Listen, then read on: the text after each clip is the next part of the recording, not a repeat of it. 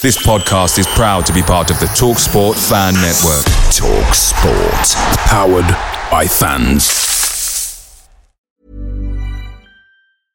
Ready to pop the question? The jewelers at BlueNile.com have got sparkle down to a science with beautiful lab-grown diamonds worthy of your most brilliant moments. Their lab-grown diamonds are independently graded and guaranteed identical to natural diamonds, and they're ready to ship to your door. Go to Bluenile.com and use promo code LISTEN to get $50 off your purchase of $500 or more. That's code LISTEN at Bluenile.com for $50 off. Bluenile.com code LISTEN.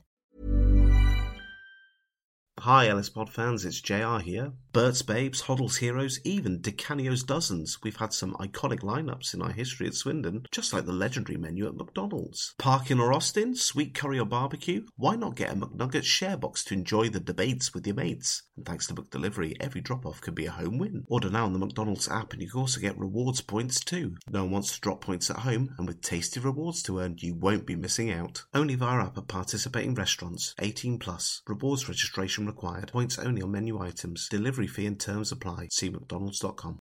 Hello and welcome to The Loaf Strangers, a Swindon Town fan podcast with me, Rich Pullen, proudly sponsored by the STFC Official Supporters Club. Rogers is streaking ahead and he's onside. Beautiful play! That is that! What a good shot! Oh, what a tremendous goal! Mancini foul! Far post for Shearer. Goal!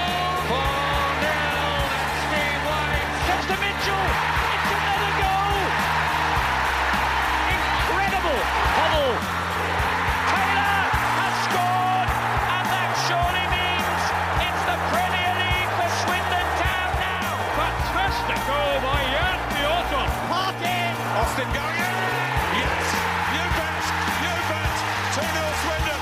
Danny Ward. I will win this league anyway. Richie, he's hit it. It's Cradley.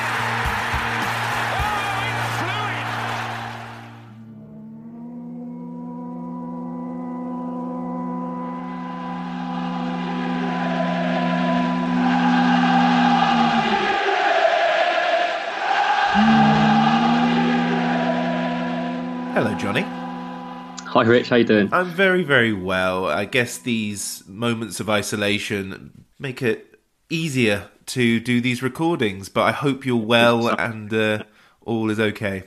Yeah, good. Thank you. Yeah, no, no problems here. Brilliant. Okay, then. So let's start this episode like I start all the others right at the beginning.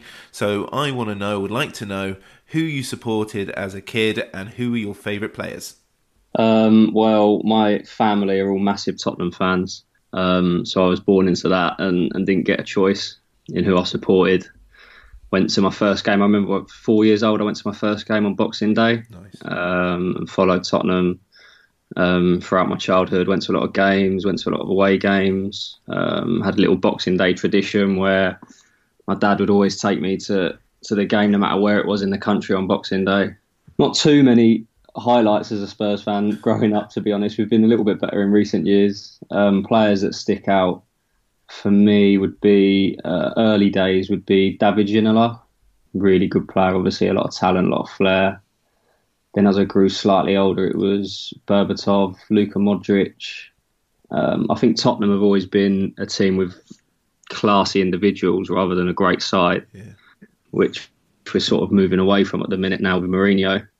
But um, yeah, they would be my, my Tottenham idols. But I think as a player, um, growing up, I tried to sort of emulate Steven Gerrard in the playground and, and be a little bit like him, who was just just frightening, really. The, the attributes he had, he could get box to box, passing, score goals, tackle, leader.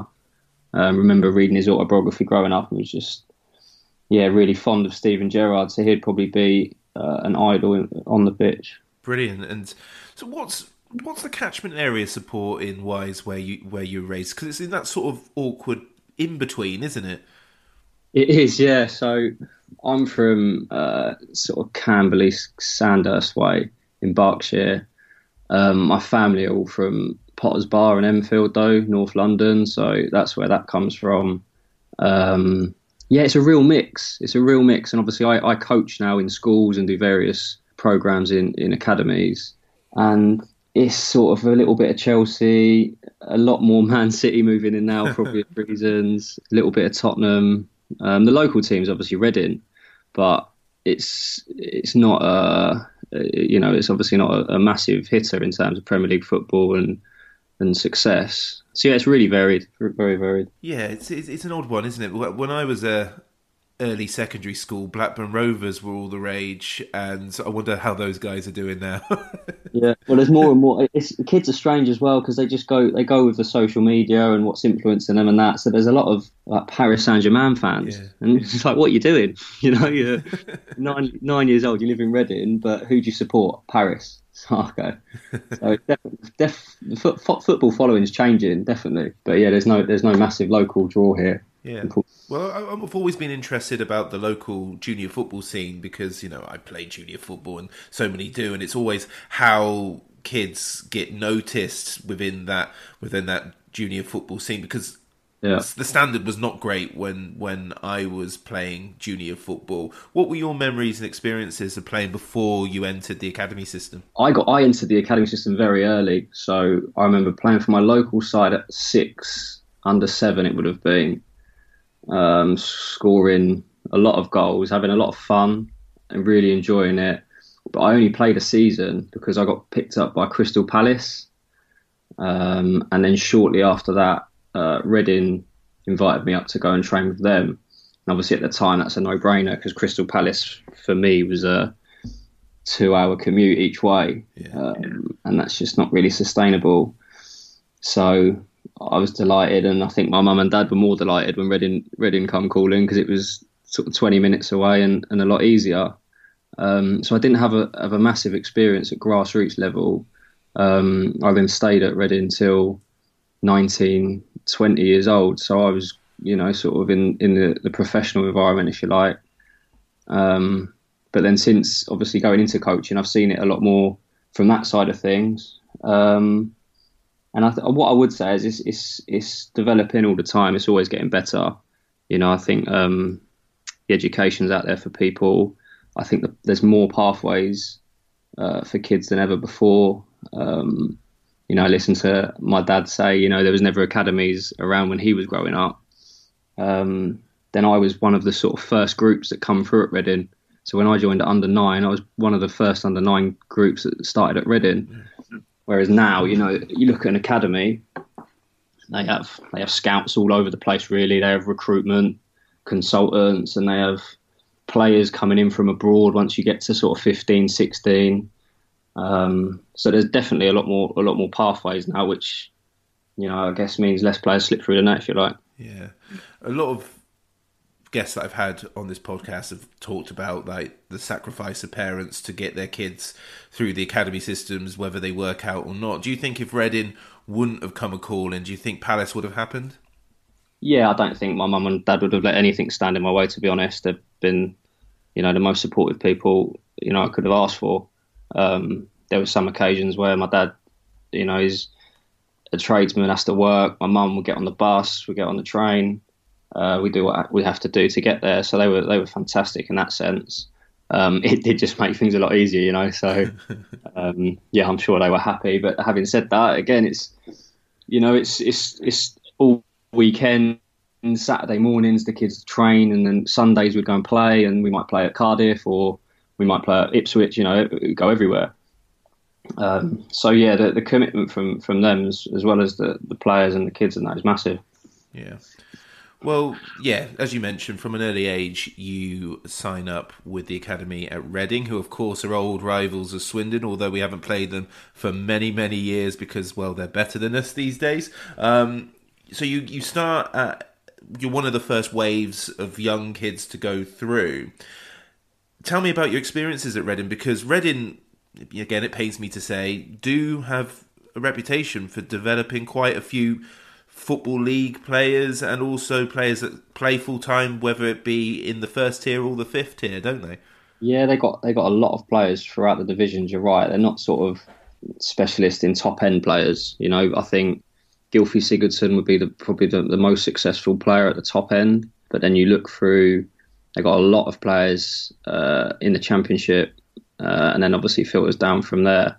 Um, so they're very successful. They're very successful if you look at the money that, that the club has because it's not a wealthy club. And my personal experience of Reading was, was obviously fantastic. Um, and you know that's that sort of led me to go back there and coach in the end when I stopped playing for, for Reading because um, you know the environment's great.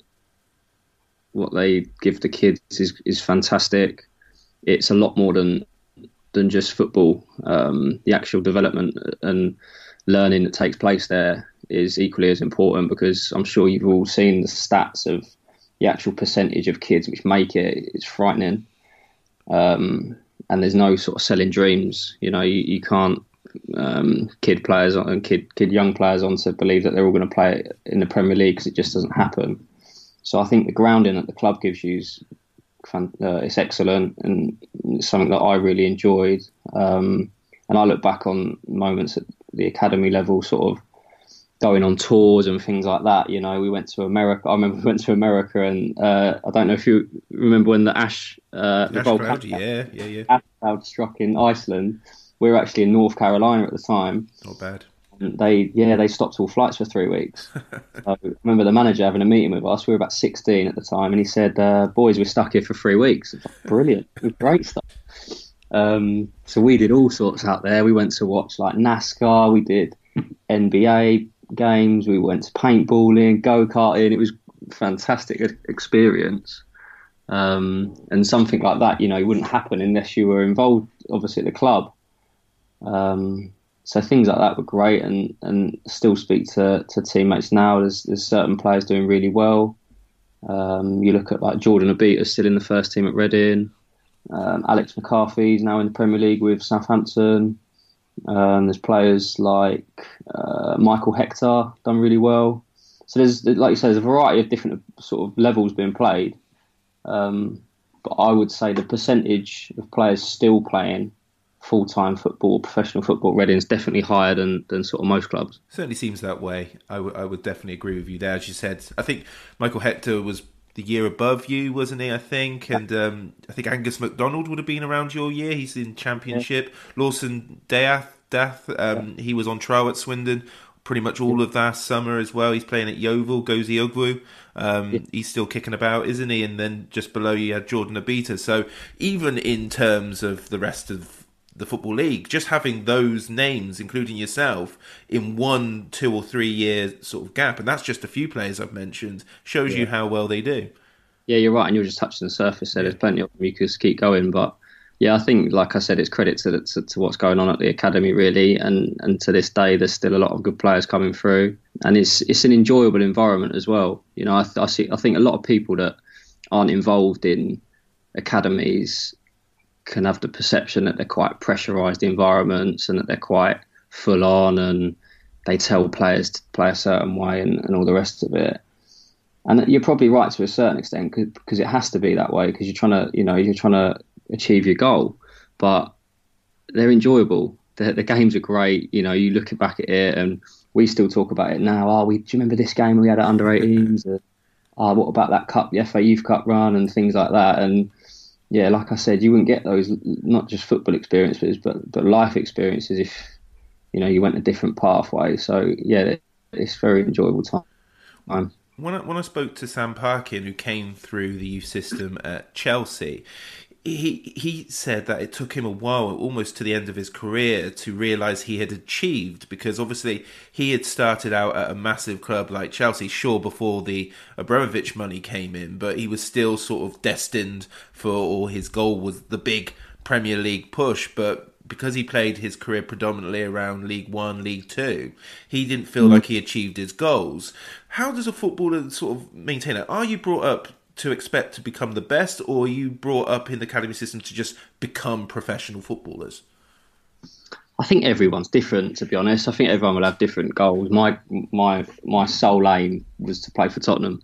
So some might look at that and go, "God, that was ambitious," or you know, I'm not aiming very high at all. But that was that was what I wanted to do. Um, I think I think if you aim high, you know, and you try and do the best you can, and you fall just short of that, you'll be okay. Um, the reality is that football's such a it's such a volatile industry and a game of opinions, and there's so much that goes on within the game that sort of has a, an effect on your future. That it's it's hard to be too critical of yourself sometimes. Sure. You know, I'm not talking about sort of performances because I think every player will self-reflect and analyze their game, but there are there are things which go on in football which you can't um, take too much control over. So, uh, yeah, it's it's a tough one to answer. I, I think all players at, at, at, the very start of the journey start playing because they love football. They enjoy the game. They want to go out and play with their friends, and they want to play and, and win, score lots of goals. And then as you get to sort of 14, 15, you probably start thinking more seriously about what you're going to try and achieve. Um, and then, like you said, sacrifices that are going to come with that day to day. Everyone that I know that's been successful just works as hard as I can, and it's not really a, a I'm doing it for this reason or that reason.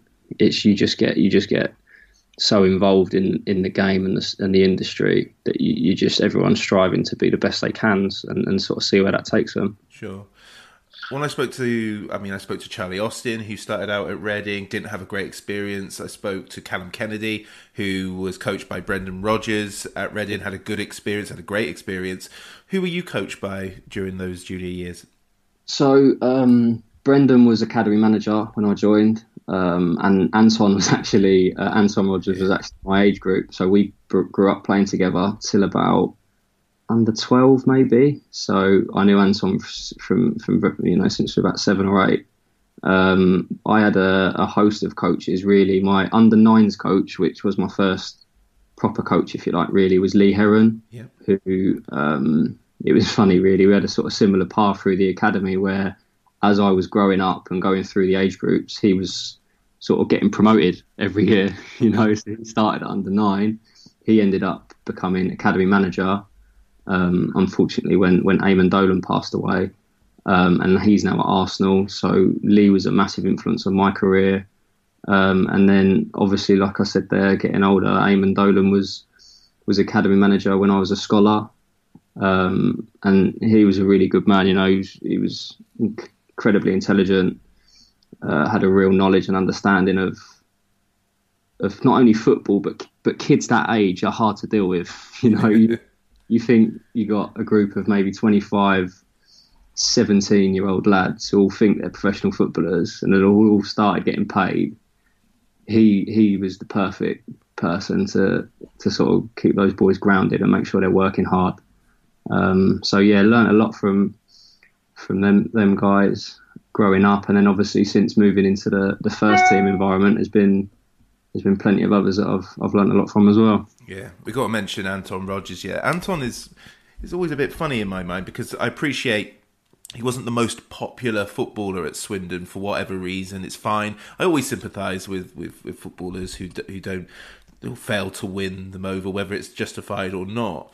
But yeah. it really did surprise me that he couldn't find a league club post Swindon because I think, to be fair, I mean, people will be telling me now I'm talking nonsense, um, but I think he did enough to warrant at least like a fifth tier um, gig. But he sort of dropped down Cirencester or Hungerford level, uh, sorry, and now he's disappeared. And he, I mean, he was training with Celtic obviously when his dad was up there to keep him fit, but you know, there was definitely signs there, weren't there? Yeah, and I, I, I still speak to Anton now because we, we both live in Reading. Um, ben Gladwin's another one. He lives sort of five minutes from me, so we sort of keep in touch with each other a fair bit. But like I said to you, that's that's football. Yeah. Like things happen in the game which you can't quite believe. I'd speak to him, what's going on, Anton? You know, wait, wait, and he was like, I'm struggling. You know, I'm I'm trying to get on trial here and there, and and all the rest of it. And then there'll be certain people as well who, you know, not involved in the game that might think, oh, his dad will be able to sort him out, blah blah blah.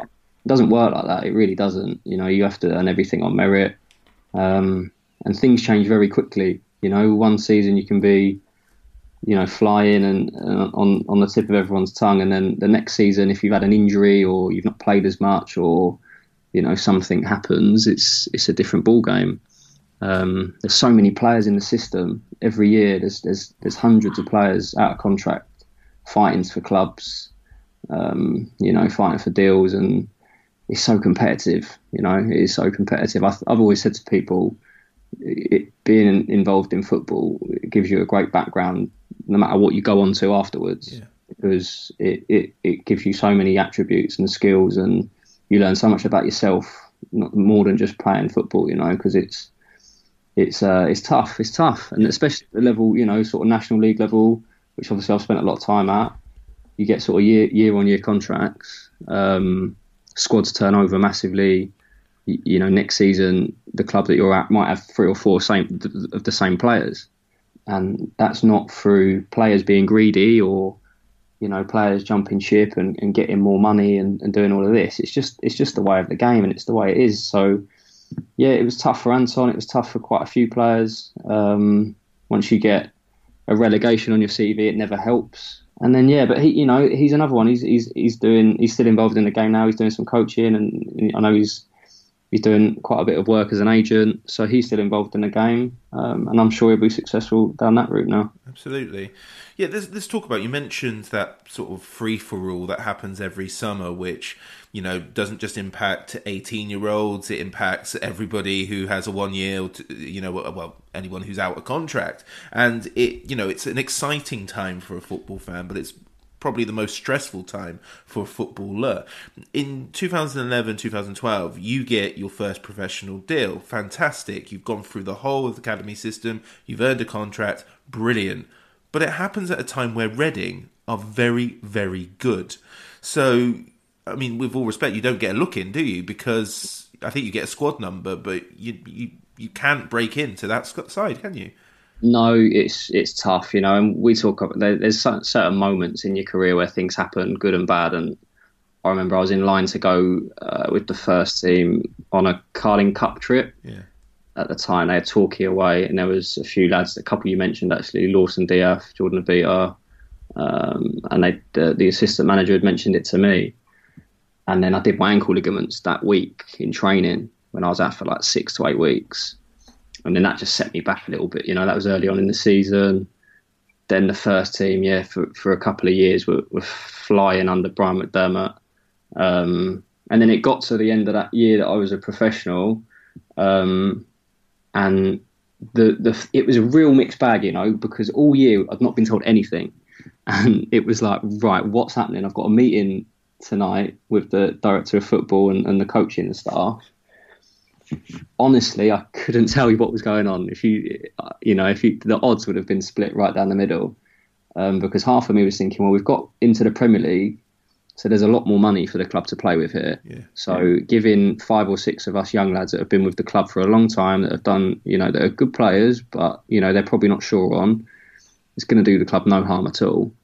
But they actually went the other way and got rid of everyone and said, listen, like we're going to sign players like uh, um, the Russian guy. Yes don't know if you remember that Royston Drenthe went yeah, to Red. Real Madrid. Yeah, I saw him play for Everton. Yeah, club went away from the like the ethos that had done so well with, where it was hard working um, players with you know sort of a Reading style of way, if you like, and they went away from that completely, and obviously invested a lot more money on players like that, but cut the the, the younger players and the fringe players and squad players, if you like, completely out of it. So yeah, got released. Um, and then yeah, similar to Anton, really was like, okay, what do you do? Because I thought I'm 19, 20, so I'm a good age.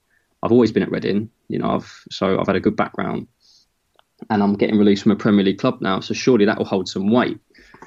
But in reality, it's like if you look at it from the other side, it's well, he's never played a game anywhere. Like, why do we take him? He's just a kid. So that led me um, straight into non-league. So yeah, I must have jumped down what six, seven divisions to go and play some football. It's crazy, isn't it? It's it, it's it blows my mind because you know two, three years later, and you've got a much more superior knowledge of of youth football than I do. But nowadays, teams, especially Premier League teams, like hoard everyone up until about 22, 23 and keep yeah. them in the setup instead of releasing, don't they? I mean, we had Jake Evans, who Swindon yeah. released. He dropped down to Farnborough and then suddenly he's at Cardiff City under 21s for several years because because they're just they just need that age group coming through. It's it's, it's remarkable. Pros and cons to it, and obviously I don't know all the answers, and I'm not one to make decisions on, on how football should be structured. But for me, there's a, there is a case of So now when I got released at 19, 20 years old, I've got all my career ahead of me to go and earn my stripes and prove to people I'm a good player and, and do all the rest of it. Whereas now you're sort of delaying it three years. So now there's boys leaving at 23 and they've still not played anywhere. Yeah. And they're just three years behind. But, you know, clubs will look at it and go, well, you know, they're still in the system. They're getting three years of full time, proper coaching that's going to develop them. Um, you know, there's pros and cons. I, I remember when I when I was back on the coaching staff, the big thing for me was the boys have to go on loan. They have to go on loan. They have to go and play and realise it's tough and realise what football's all about and go and try and earn three points on a Saturday. Um, because I don't look at academy football and think, oh, it's played the wrong way or anything like that. Because I, I don't I don't agree with that. I think there's a lot of good stuff going on in academy football, but you can't replicate the the environment and the atmosphere that, that first team football brings. Sure. Whether it's 50 fans or, or 1,500 fans or wherever you go on loan, whether it's a month or six months, you need to go and play well for those games. Because if you don't, you're going to have a manager that's not going to, you know, be very nice to you. And a lot of players don't experience that till they get, you know, to those age groups. So it's a tough one. It's a tough one, but I'm, you know, I, I look back at it and I'm, I, I don't regret anything that happened, you know, with myself. It, you know, everyone's got a different journey, um, and ultimately, I enjoyed mine. You know, it was different. It was, it was challenging. It was tough, but it's probably what's made me, you know, the, the player I am and, and the person I am as well. So, you know, I'm happy with that. There's Keshi Anderson. Five additional minutes. Mullen.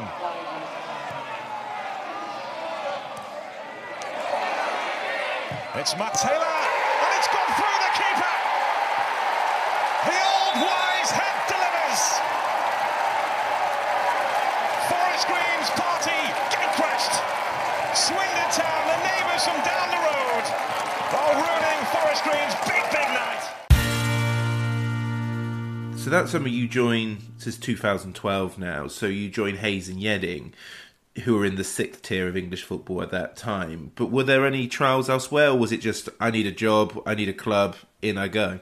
Well, even that. So I knew the manager at Hayes because he was coach at Reading. Nas Bashir, that is, yeah. Yeah, that. So even that was through a contact. You know, it wasn't as if I had clubs in the Conference South queuing down the road saying, "Oh, let's sign this young player." So it's it really is opportunities, and whatever doors open, you have to take. Really. Yeah. Um, I did have an agent at the time, but as I'm sure you can imagine, when you get released, the phone goes quiet very quickly. Yeah. Um, so you know you learn a few things about think, uh, football there. Um, but I did manage to go on trial at Portsmouth. Actually, um, I was on non-contract at Hayes, so I was available to go and train full time at other clubs. Um, Portsmouth uh, said I could go and train with them. It's not too far for me, and obviously a massive club. But at that time, they were in real financial problems. Like they had minus points. Yeah. I I can't remember. I think they were in League One, but they were rock bottom. Or maybe maybe it was a year after. But No, I think that's. I think 2012-13 is the year that Swindon beat them like five 0 so they would have gone down to League Two that season. So I think you're spot on there. Yeah. they were desperate for players, right? So yeah, so I went down there. Mike Appleton was manager, and I trained for a couple of weeks and said, you know, really like you. I like what you're doing. I was like, I'm playing for Hayes, um, and he said, listen, we got an embargo on. Play a couple of reserve games, and we'll sort something out. So uh, the money got agreed, the deal got agreed with my agent and the, the chief executive at the club. Um, so it was all great. I remember speaking to my family, saying, "Listen, I'm signing for Portsmouth. Brilliant news." And then with the embargo, it couldn't happen just yet. Then the chief exec left, and Appleton, I think, got the sack or he got a good job somewhere else. Can't remember. And it just went. That was it. The deal was done. So it's like speaking to my agent, well, what we doing? He said, well, it's not there anymore. So you're thinking, oh, what a disaster. so I spent all season at Hayes in the end with a view to, come on, like, surely something will come up. But it never did. You know, I was there all year. And, uh, yeah, played, I think played about 40 odd games that season. Um, in a in a men's league, a tough league, you know, where players are earning money and you know fighting for their jobs and all the rest of it. And uh, yeah, it was certainly a culture shock going going from Reading to Hayes. That's for sure. Yeah, I recently spoke to uh, Jarell Eiffel, um, and he said like non-league is is just as sort of hectic as, as the football league. It's like non-league, but it's very much you're meant to be semi-pro, but you're really pro because of the schedule in non-league football, isn't it? It's a, it's quite it's quite demanding, especially for those who do have other careers at that stage of their of their of their career as well. Yeah, it's tough because you got you got players like myself who are who are young players that have just like to think they just drop into that level before they bounce back up. Yeah. Then you've got sort of players that are there to, you know, earn a half decent, you know, certainly for a part time wage, good money yeah. um, to supplement their incomes, and then they've got other jobs and families, and you've got maybe older players that are sort of on the way down that are just there to get a few quid before they, you know, go into their next role. So you've got a real mixed bag there. Um, and then yeah, it's just it's it's just fighting against little issues all the time. I found that year, so training ground issues, where we train in, pitches are flooded. You know, now we got three games this week to fit them all in. We've got to play Tuesday night, Thursday night, and Saturday. You know, but at the same time, you're only a part-time player. But you know, I think about it this this year still in the National League. Sometimes the schedules we get given. Yeah are just ridiculous. And then you hear like Guardiola and, and Klopp owning about two games in a week. It's like, well, hang on a minute. Like we've got nowhere near the resources that you've got. But yeah, we get uh, Easter weekend. We have to play Friday, Monday. Yeah. how does that work? Yeah, definitely, completely agree on that front. Well, your first season at Hayes and Yeading, you know, it's for the for the club. It's not the greatest season in the world, but it's enough for you to at least get looked by the next level up, and you join Woking, where you have three very, very successful years. Three years where Woking are comfortably mid-table, almost pushing the playoffs as well, and and you impress Garry Hill, who, for those who don't know, Garry Hill is a big name in non-league football, isn't he? Yeah, Garry Hill Hill's uh yeah, he, he did a lot for me. To be fair, you know, so the the backstory of that is that Hayes and Yeading didn't have a stadium, so we played at Woking's ground. So throughout that year, I'd sort of managed to obviously play in front of a few of the, the I think the assistant manager mainly Tomo, um, and they invited me to go in the next season.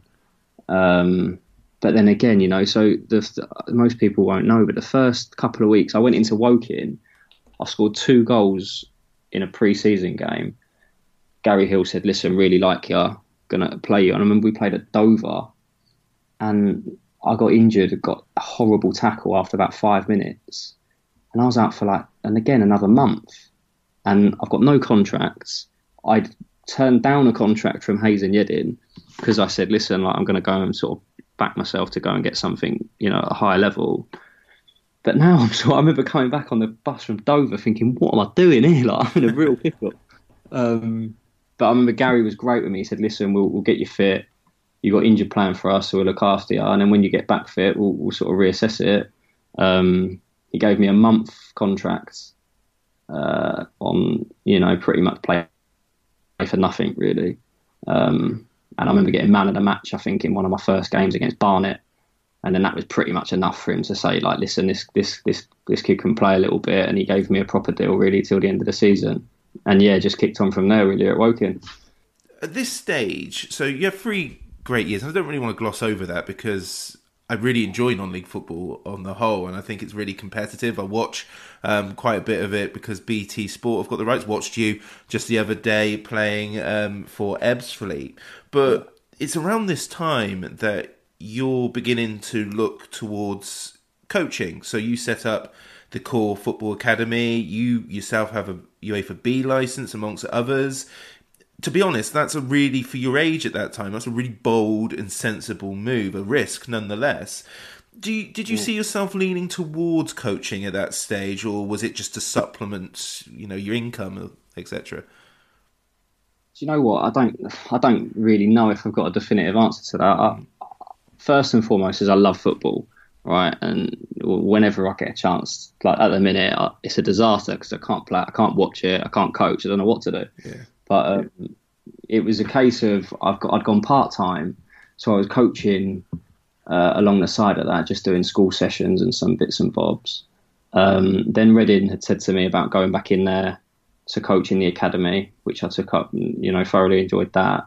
But there was there was a real I don't know. I just felt like I could really really give back something to the to the area and to the kids, and I could do better than what was currently out there. That was what fueled it really, and I I sort of got got a taste of it, and I just thought I could I could do better. You know, I could give something or, or do something differently, or or give you know something extra to help you know develop kids and and to make sure they're enjoying their football and all the rest of it.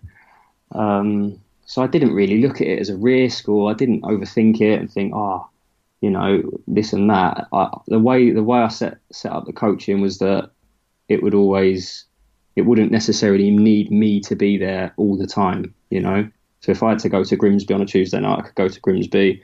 If Swindon came in and offered me a deal, I could go and play for Swindon and move away.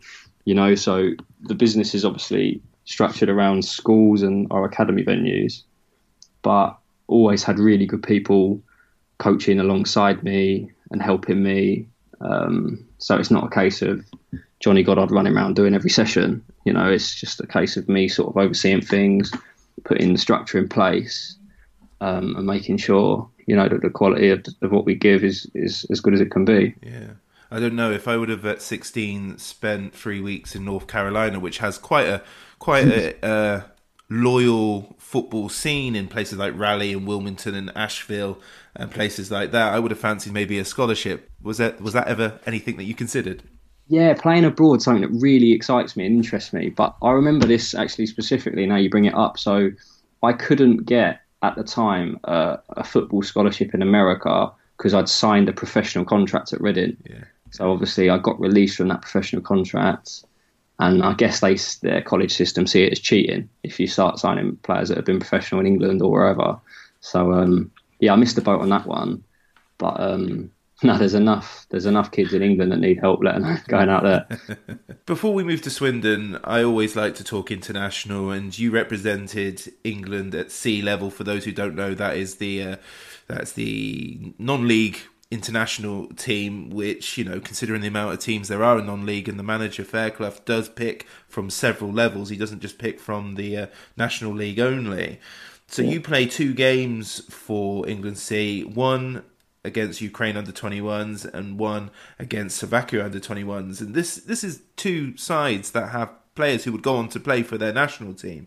Um, yeah. Slovakia is full of players. Marek Rodak, who plays for uh, Fulham now, and Vavro plays for Lazio. Lobotka plays for Napoli. What was that experience like for you? Yeah, it was. Do you know what? It was. A, it was a like a real good reward for me, really, because I've been working, like you said, for three years at Woking, and giving everything to the cause. And just to touch on it, like you know, everyone knows that you know I had such a good time at Woking, and you know, probably the most successful period of my career under Garry Hill and and all the rest of it. It was it was yeah just a reward really for me to go and play for my country. I think you know some people might look at it and go, "Oh, it's C level" and all the rest of it, but trust me, when you put the shirt on, it doesn't matter what what level you're, what side you're representing. You know, playing for your country is is doing just that. And yeah, I was very proud. Was, obviously, we went away to Ukraine, which was an experience.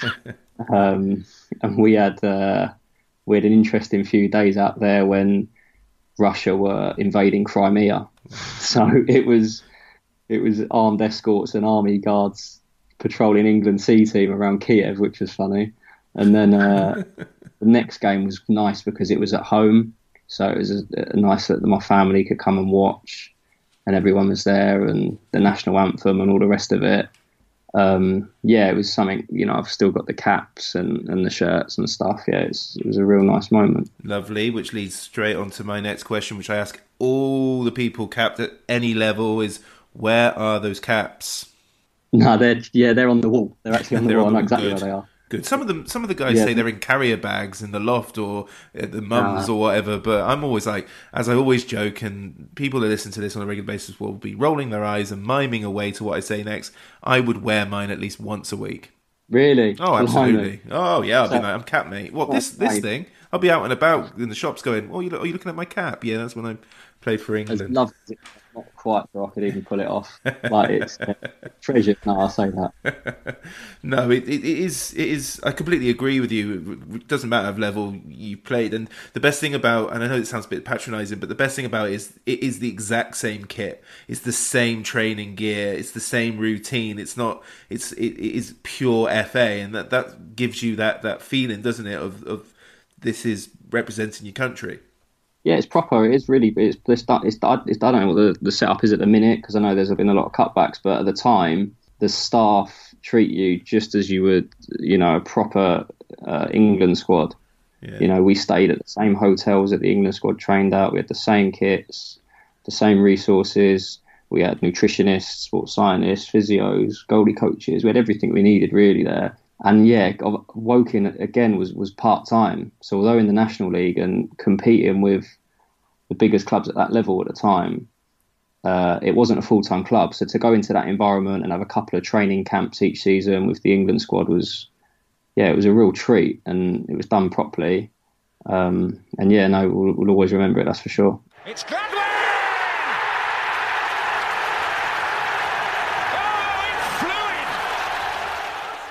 You're listening to the Low Strangers podcast, proudly sponsored by the STFC official supporters club.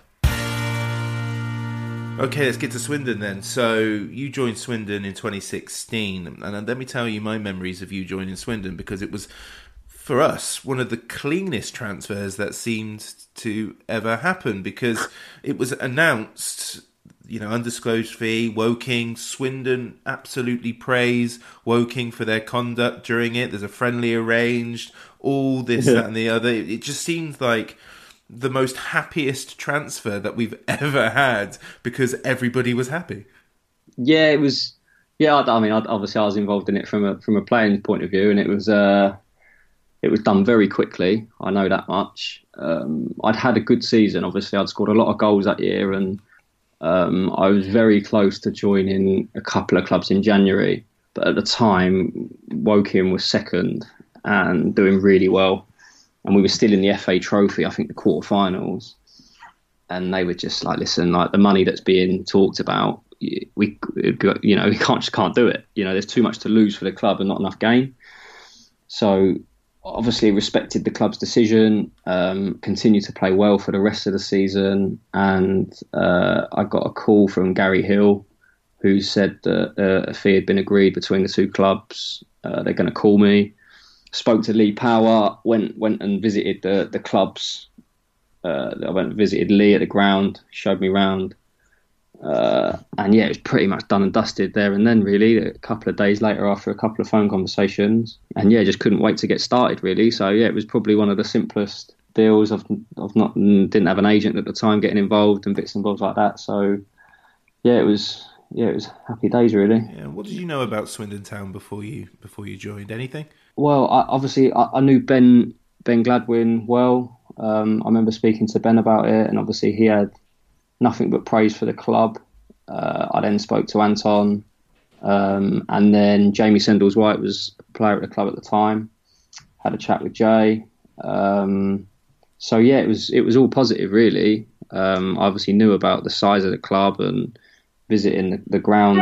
Um, it was clear to see that get a, you know have a, have a history and visiting going down the tunnel and that you know they've got it all all the previous cup wins and the successful times at the club. Um, and then again playing at the highest level possible. You know, it was a League One club that had come in for me. I'd never played in the football league. Yeah, it was never something I was going to turn down. Really, no, absolutely not. Your manager, your coaching staff, of course, is Luke Williams and Ross Embleton.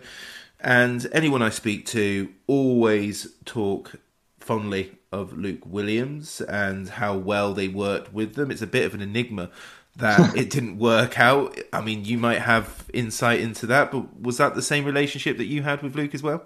Yeah, it's funny. I've listened to a few of your podcasts. Really, with I've listened to the one with with Sendles, uh, Lawrence Vigouroux. I had to listen to to see what he said. Yeah, he held back. yeah, and uh, no, I'm honestly this the, the, Luke's Luke's a funny one because his knowledge of football is second to none. It, it honestly is, and I've learned more from Luke in that season than I have working for any previous coach or manager at any level. He's his detail, his preparation, and his views on the game, you know that they are they're spot on. But you know he obviously took a lot of lot of criticism that year. For me, I'd look at it and probably say all the players weren't either weren't either either not good enough or you know just didn't work out for whatever reason. But I'd never point any blame at Luke. He his effort, he did everything he could for the boys, and I think people like him so much as well because you know forget all the football side of it. He's a good bloke. He really is a good bloke, and he, he means well for everyone. He wants the best for all the players. I've seen enough squads now to know that when players get dropped or they're left out of the squad or they're not being played as much as they want, there's a lot of players that can throw their toys out the pram or you know not enjoy training and all the rest of it. But Luke managed to keep people on board, you know, because they wanted to do well for him as well as the club. And it will be interesting now for me to see, uh, obviously, him going to MK Dons how they do because I know he's now back in as an assistant manager, working under Russell Martin. Uh, I speak to Ben, who's obviously there now, and for me, you know, any club he goes into, he'll he'll give the players a lot. And I see at Bristol City they produce a number of players there whilst he was in, at the club.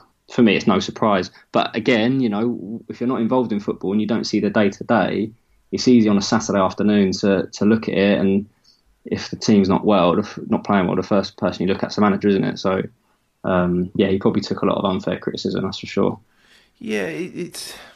I mean, yeah, you're completely right. We we care about results, and results never really got going that year. But there were still games where there were still games that showed that we were capable of getting results. I remember Bolton away, um, you know, Charlton at home on TV where you scored. Uh, you know, it's just that's what's frustrating about those sort of relegation seasons where you know it's not necessarily that we turn it up for against the best teams, but sometimes it just clicks and then we kind of think, well, this is it now, the beginning of the momentum to to put away from the relegation zone, and then we lose three 0 the next week against a team that we, we should be playing better against it's fun. There's, there's, yeah, there's two, there's two games for me, and they're both against Oldham that I, that stick out for me. I remember uh, Ollie Banks came on loan to us yeah. the next season. Nil nil draw, yeah.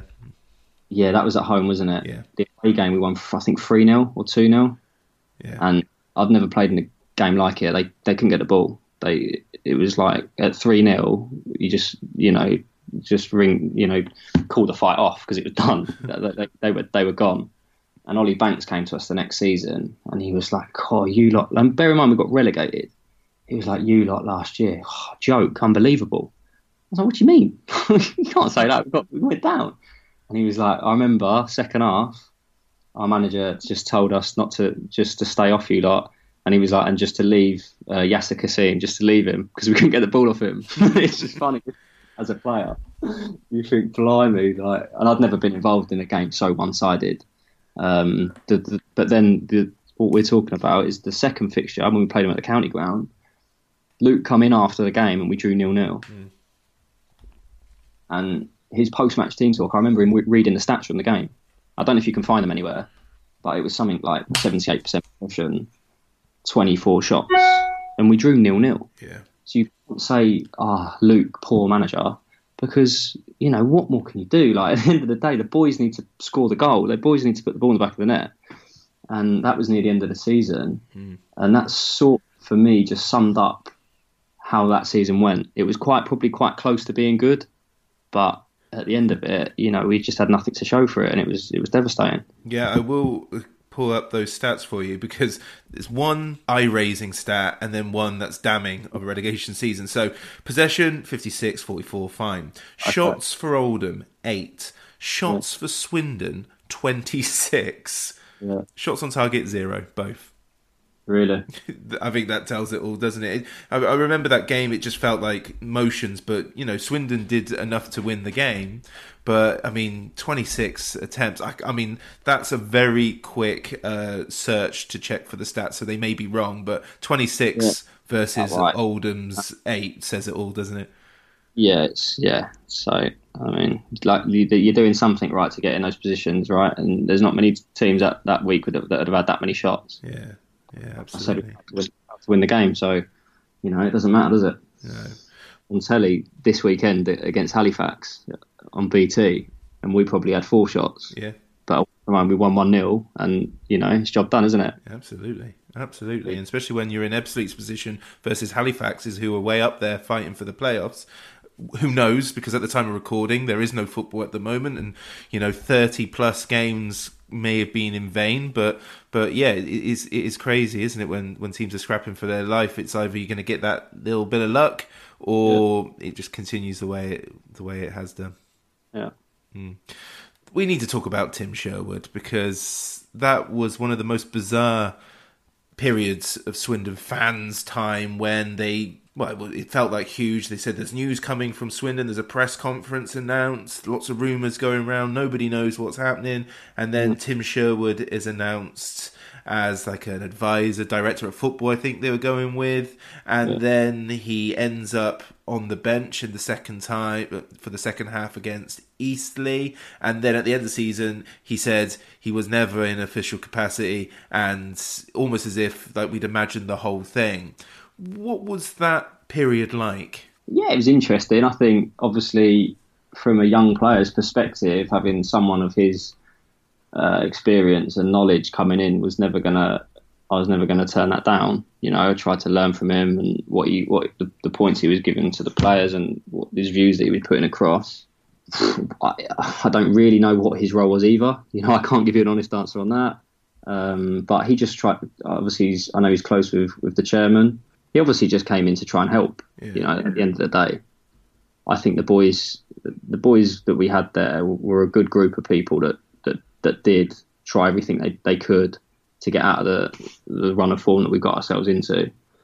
But it just didn't work, you know. It just didn't work. Now, if it did work, you you, you wouldn't look back on it and be like, "What was Tim Sherwood's role? What was he doing?" Blah blah blah. You'd look back at it and go, "Cool, that was brilliant." You know, that was a masterstroke.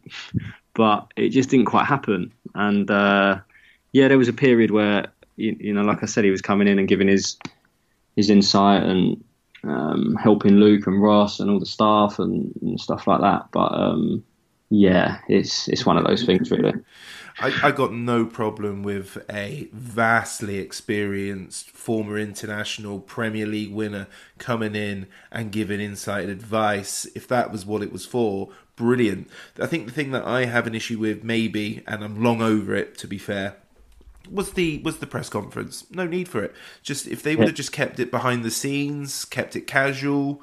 Maybe yeah. it was just a PR exercise to get town fans on on on side or whatever. But if they just kept it behind closed doors, I don't think there's an issue there. But then again, you know, you look, look at it from a club's point of view. If you've got someone like that coming in, why, why would you not raise the profile of the club? And you've got Sky Sports coming down, and you know, you've got the extra media attention, and you know all the rest of it that comes with that. Mm. So I do understand it all from the club, and there was no there was no uh, negative sure. impact from the players. Um, I think as as results wore on, few of the boys might have thought, you know, along with the fans, like what's going on here, like what we doing. Yeah. That's just out of frustration because we all wanted to, you know, turn it around rather than worrying about, you know, people's job titles and things like that. Yeah. I mean, I am. I there's a percentage of me that's driven by spite in life. and if I was Luke Williams, who clearly is a measure of the man, but I would have probably walked after Eastleigh when when Tim Sherwood came down. I probably would have quit. Yeah, maybe maybe you're right. you're right. I don't know, but um, yeah, everyone's different, aren't they? Yeah, absolutely. So that season we go down and and of course, it's your return to football. You do have the buffer that you know we're not going into non-league, so you're still a football league player. It's it's still for me very frustrating because we had some really good players in there. Nathan Thompson, you've already mentioned Yaser Kasim, Michael Doughty's around, Viggs in goal. Yeah. I know Viggs, you know, divides, but he's a very good goalkeeper. That I won't have anything else said about that. And um, Jonathan Obika, although he's not prolific, he's a good player. We'll stand by that. But injuries um, get the best of him. But Yaser Kasim, Yaser Kasim's a bit of a, a, bit of a funny one with with Swindon fans as well because people like me love Yaser Kasim regardless. What he did for the first 60, 65, 70% of his Swindon career was magnificent, yeah. and then for whatever reason something went wrong. But what a player he was on his. Yeah, I don't think I don't think I just I didn't see the best of him. You know, I was there obviously his last season. Um, I'm fully aware that the, the, previous two years he was head and shoulders above what he did in that last season. Yeah Um, but yeah, you could see in training and and in you know in, in certain matches the ability that he had. Um, and uh, yeah, everyone speaks highly of him. It was just probably you know probably didn't help him the results going the way they did. You know, I think he's probably much better in a winning team. Um, you know, a team that's probably scoring more goals and yeah, playing a little bit more expansive stuff. But um, no, yeah, a lot of ability. Who who do, who else stood out for you? Uh, Viggs is a top goalkeeper in terms of ability. I think um, obviously people have a perception of him off the pitch, um, and I've played with players that I wouldn't have around a changing room. You know, players that you think are not good for the team, and he's not one of them. He's he's not at all. He's well, he's he's outspoken. He's a character. He's his own guy, but you know, I, I think he's brilliant. I get on really well with him. He's not a problem at all. Um, and that that first year, he was he was player of the year by a million miles. You know, um, Nathan Thompson again. He was a player that that had all the attributes in that side. You know, and the team was almost built around him playing at the back, in the centre as a sweeper. Um, he was he was exceptional. Um, and then yeah, there was there was we had plenty of good players. You know, we had plenty of good players. We had boys on loan. Charlie Colkett come in, um, had a lot of ability. Rohan Ince come in for probably three or four months and gave us a real something extra in midfield that we hadn't have had the previous, you know, 25, 30 games. Yeah. Um, so yeah, there was a lot of good players in that side, but you know, like I said, it's just it just wasn't to be. No, absolutely not. What what's it like? Last game of the season at Charlton in the changing rooms at the end of the game.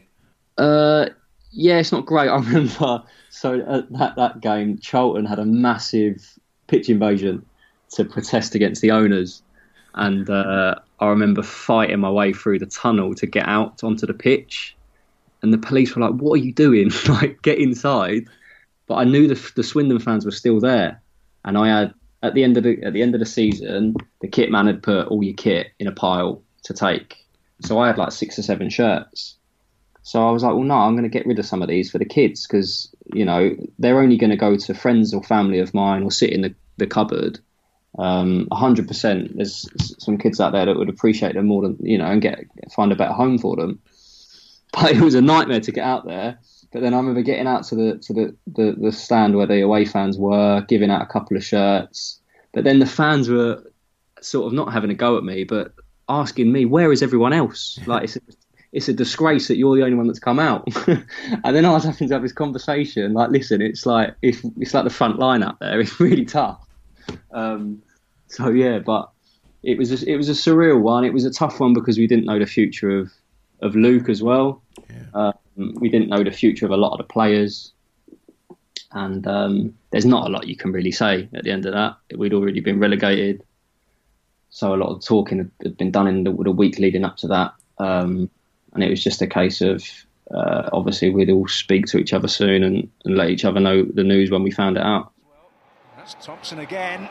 Oh, Beaker could be in here. Well, what an entrance! That one crept over the line, and that seals top spot for Swindon, no doubt.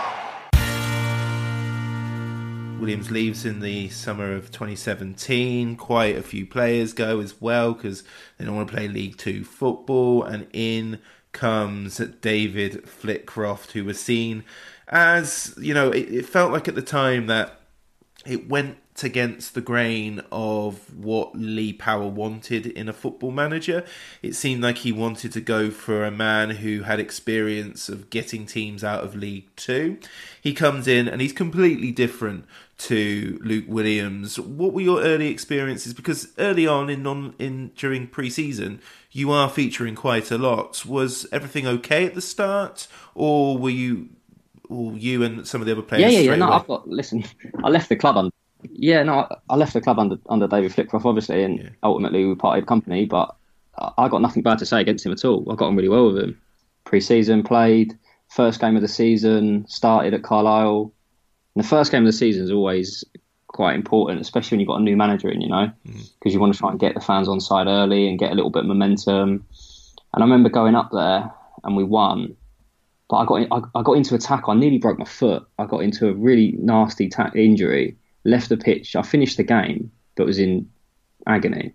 And I remember um, I left the pitch, I left the stadium on crutches, and I was out for about seven weeks. And uh, I had to have injections in my foot and all sorts to try and get fit.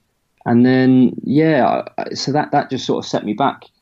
You know, I'd done all the work in pre-season. We went to Portugal, and we had a great trip out there as a group. You know, um, working on setting setting the foundations for the season. Really, getting to know all the new players as well because we had a big turnover in players. Um, the new staff, getting to know them, and then the seven week injury just sort of set me back. And then I was always sort of chasing it a little bit. Came back into the team, but was in and out of the team. And yeah, like listen, David Flitcroft's not a bad manager at all. His sessions are good.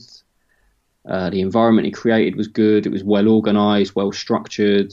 Um, but there is a big, there is a big thing in football that a new manager brings in his own players. You know, and that's not having a go at any manager that's done that. But it does seem to happen, and I understand it. You know, they want players that they that they one that they know and they they want to have, but there's definitely a trust element in that as well. You know, you bring in your own players in that know that you've you've brought them to the club, you've given them that sense of responsibility. And I remember, obviously, Viggs went to Ireland on loan. Conor Thomas went off to India. Uh, there was only really me and Luke Norris left, and Ellis Iandolo. Yeah. So we were sort of the last ones from the year before, and just always was slightly swimming against the tide. You know, if something something weren't quite right, it was it was you know it was always tough when you've not that player that he's brought in. Um, but listen, that that might just be my opinion. You know, like I said, I got no problem with him, and um, really enjoyed really enjoyed the first half of that season as well. You know, with people like you know Matty Taylor obviously come in. Um, we had good characters in that squad. James Dunn. Um, we had some good players. You know, Keshi and, and Kane came in and did really well. So you know, we had a side that was that again was close. And I think when I left, I think we were two points off the playoffs or something like that. So you know, there was there was no panic buttons being hit. But um, yeah, it was just a case of I wasn't quite playing as much as I wanted to, and I've always been a player that, that wants to play every minute. And looking back on it, I probably was a little bit quick to to accept the invitation to go elsewhere. But um, but yeah, no, no, got no bad words to say about about anyone at the club. You know, that's Yeah, for sure. No, absolutely no. That's that's fair enough. I mean, I mean, you know, you you know that you know the the drill. Swindon fans don't regard David Flitcroft's legacy that favourably. That might be because of the style of football that was being played. That might be because he jumped ship to join Yeah. Mansfield Town, and you know, regardless of how well we were playing or what kind of football we were playing, we would have probably made the playoffs under David Flitcroft has had he seen out the season. I don't think that's an outrageous statement to make. And what really interests me from from your point just then was saying that you were probably quick to uh, accept the invitation to join Stevenage because I remember your your first interview with Stevenage. It's at a training ground. I remember I tried looking for the video, but I couldn't find it for love nor money. And uh, if I've got to be honest with you, Johnny, you looked really annoyed. Yeah, no, it was it was one of those ones, you know. It, some sometimes things happen and they happen, you know, really quickly, and I'd never look back on something and, and say and I regret it. But you know that that was something. It was deadline day. I was quite close to going to Lincoln uh, the week before, um, but the clubs couldn't agree on a fee. Then obviously it got down to deadline day, and the clubs had agreed a fee. My agent rang me and said, "Listen, Stevenage have, have agreed terms with Swindon. Do you want to go and have a chat with them?" So I went up to Stevenage, and it was all done very quickly. Um, now looking back on it, obviously I can sit here and say I should never have gone. Like it's easy for me to do that, but at the time, you know, you're sitting across a manager that wants to buy you, that has a lot of faith in you, talking about his ideas for the club. Uh, you're going to play every week. This is where you're going to play. This is the setup. Stevenage is is a good club. It's you know it's obviously struggling at the minute, but they've got a great training ground, uh, a decent fan base, um, and at the time a decent side. You know we had a decent side when I joined joined Stevenage. Um, but yeah, it's easy to look back on it now and say, well, I should never have gone. But um, these things happen, and then sort of seven weeks later, that manager gets the sack, and it's flipped Well- off left Swindon, and it's just completely different. And I'm sort of sat there thinking, what's going on? Well, that that's pretty much where I was going to next. So, exactly right. Like, if you hang around Swindon for just a few more months, then it's a new manager, and you'd almost certainly been utilised more. And of course, you sign for Darren Sarll, and he goes what a month later, and then Yeah. in comes Dino, and you don't really go looking under Dino, do you? No, I don't think I ever I play about 30 minutes. Yeah, yeah, and then and then that's that's that is forgive the cliche. That really is football at that stage, isn't it? Where you know you can in your negotiations join a new team going and how do you consider your manager and if the manager is to get sacked what sort of manager are you going to bring in because you know it's it's just it's ruthless isn't it Yeah, it is, and so so Darren Sarll was a little bit more uh, Luke Williams mould, if you like, where he was a, a manager that wanted to play football and pass the ball a little bit more and play with players like myself um, in the side. Um, you know, because I'm fully aware I'm not everyone's cup of tea. You know, I'm not six foot four. I'm not, you know, massive, and I've got different attributes than that. Um, but then Darren Sarll got the sack, and they brought in Dino, who was Graham Westley's assistant, and you know, he was never going to play me. You know, he was just a non-starter from day one. So it's hard. It's hard. It, it but it, it, like I said, it's football. You know, it's football. It's it happens. It happens to a lot of players, um, and there's not a lot you can do about it as a player. You know, you can keep working hard. You can try and do your best. Um, I think anyone that knows me and that's been around me in, in a football environment knows that I'm a good pro that, that works hard and takes my football seriously and you know wants the team to do well all the time. Um, but at Stevenage, yeah, it was it was a test for me. You know, I was with the youth team, didn't have a squad number, um, and I could honestly look in the mirror and sort of not work it, not be able to work it out. You know, so it's like I said earlier, it's a challenge and it's a test, but you, you sort of learn about yourself, other people, and you come through it and try and you know just move on. Really. I talk to a lot of footballers now. I'm very lucky too, and sometimes when I talk to footballers, I can get a sense of what they might be like behind the scenes. And you don't strike me as the sort of person that would be disruptive or anything like that. When I spoke to Richie Wellens, I asked him about like you know bombing players out, and he did mention like sometimes you got to because it's not Yeah. about their personalities; it's about just making them aware that you're not going to play for this football team. Was was that the situation?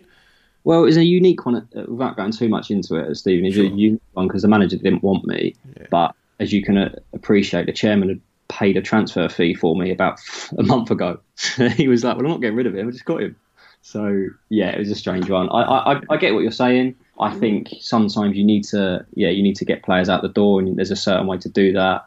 For me personally, being involved in football and obviously doing my coaching badges and stuff, there's a certain way you should treat a human. Like forget the footballer and forget the contract and the money side of it. Like we're all human beings and we deserve a level of respect no matter what's going on behind the behind the scenes. So yeah, listen, people do it each to their own and you know, I'm not one to tell Richie Wellens how to do it because he's doing a fantastic job at the minute, and he certainly knows a lot better than I do.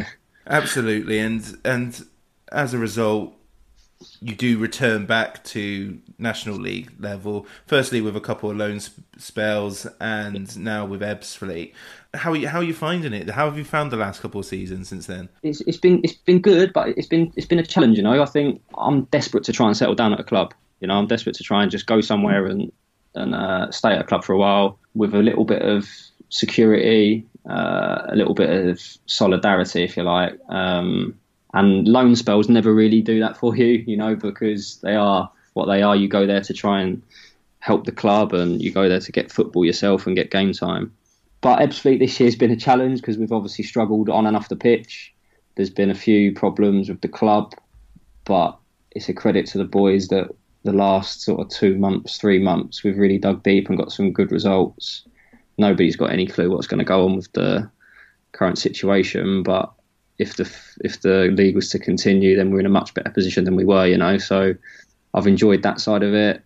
You always get ups and downs in football. That's part and parcel. I had four months out this year with ankle surgery, so you know that's that's something which is disruptive in itself. But you know, I, I still love the game. I still got the bug. I still you know can't wait to get out there on a Saturday. Not trained now for three days, and I'm missing it. So you know that says that says enough. That says it all for me, really. Absolutely, and you're currently managed by ex Swindon midfielder Kevin Watson as well. So how how's he getting on? Yeah, he's good. We've got a few ex Swindon, like Michael Timlin's down Yeah. there as well. Um, there's a few lads that have been involved at the club. It's been a baptism of fire for the gaffer because it's his first managerial job, and uh, like I said, there's been a lot going on, but he's done really well. He's done really well. We had a really tough start to the season. We had, I think, we had about ten points when he took over. So if he took that start of the season away from from it, we would have been absolutely fine and, and be you know quite comfortable. But um, yeah, he's a he's a he's a knowledgeable knowledgeable football man. He's a good bloke, and uh, yeah, I've had a few chats with him about about Swindon. Actually, no, he, he enjoyed his time here as well. Pass on my details. Yeah, you've got Michael Timlin there. There's there's someone else I'm sure that's there at the moment. McGlashan, of course. Jermaine Yeah. McGlashan's there as well. He's just joined from Swindon. Shame on me. Um, when I as we begin to close, when I spoke to Jamie Sendles White, he just finished the season in the sixth tier with Torquay with hopes of returning to the Football League, and he's been lucky to do so with Crawley. If I'm honest, I thought, man, that's that's ambitious because you know what football's like, not because of his ability, but once you sort of dip down that low uh, without it being a loan deal, it's very hard to get back. And now he's doing really, really well with Crawley. And until the the the suspension of the season, they were sneaking up towards the playoff places. Is is the goal for you to still try and get back into the football league? I think my goal's to try and do as well as I can. I don't. I'm going to um, get obsessed with targets like that. It's definitely possible for me, es- es- especially the sort. I think credit to Jamie because it's even harder for him being a centre half. You know, I think you got to, it's it's harder for a centre half to get noticed and get plucked out than it is a player like myself. Because I know if I go on a run and score 10 goals in 10, 12 games, clubs will be interested, regardless of my background and, and you know the fact I'm 26, nearly 27 now doesn't really come into it. So, listen, it's still it's still something that I work towards, um, but it's not something I obsess over. You know, and I think there's a lot of players that are in the same boat as me that that just want to continue to do as well as they can and enjoy it, um, and go from there. Really. Yeah, absolutely. Okay, well, let's close with a few Swindon related stuff. So, I mean, from what I remember talking to Jamie, you're quite a coffee man, but what are your favourite memories of, of your time with Swindon? Um, favorite memories. I did love the. We did two pre-season tours. We did Ireland and Portugal. Um, I've just spoke. I've just said about tours all, all interview, haven't I? Um, no, I do enjoy getting away. Um, they were great. We had, yeah, we had a good group. We had some good times. We had the, the fixtures that you mentioned earlier. I remember going to Bolton away and winning. Um, like you said, Charlton at home. remember beating Bradford that season. Um, yeah, we had some really good times. Um, off the pitch, yeah, me and me and Jamie lived with each other, um, so I sort of kept him on the straight and narrow. Um, we'd we'd pop out for dinner and stuff in Cirencester and a bit of shopping in Bath and that. It was definitely a time that I look back on with fond memories. Well, there we go. That That is all I have. Johnny, thank you very much. No problem, Rich. Thank you very much.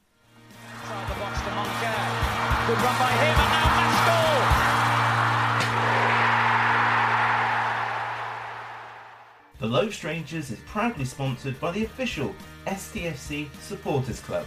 The music was created by the great Matthew Kilford, and the artwork was provided expertly by John Daglish. Thanks for listening.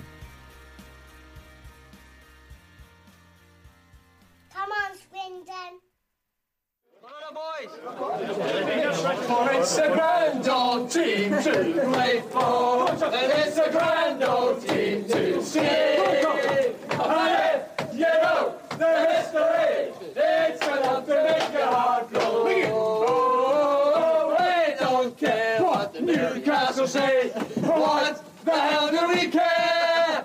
Cause we only know that there's gonna be a show, and the Swindon town will be there.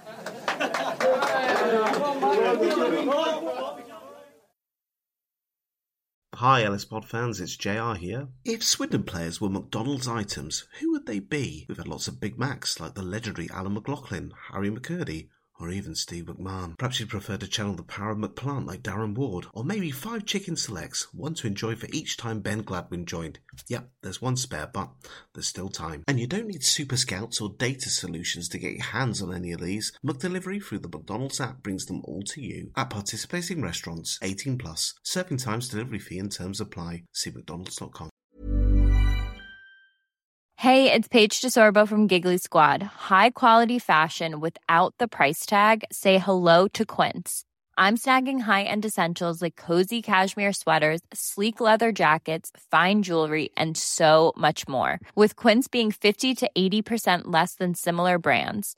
And they partner with factories that prioritize safe, ethical, and responsible manufacturing. I love that. Luxury quality within reach. Go to quince.com slash style to get free shipping and 365 day returns on your next order. Quince.com slash style.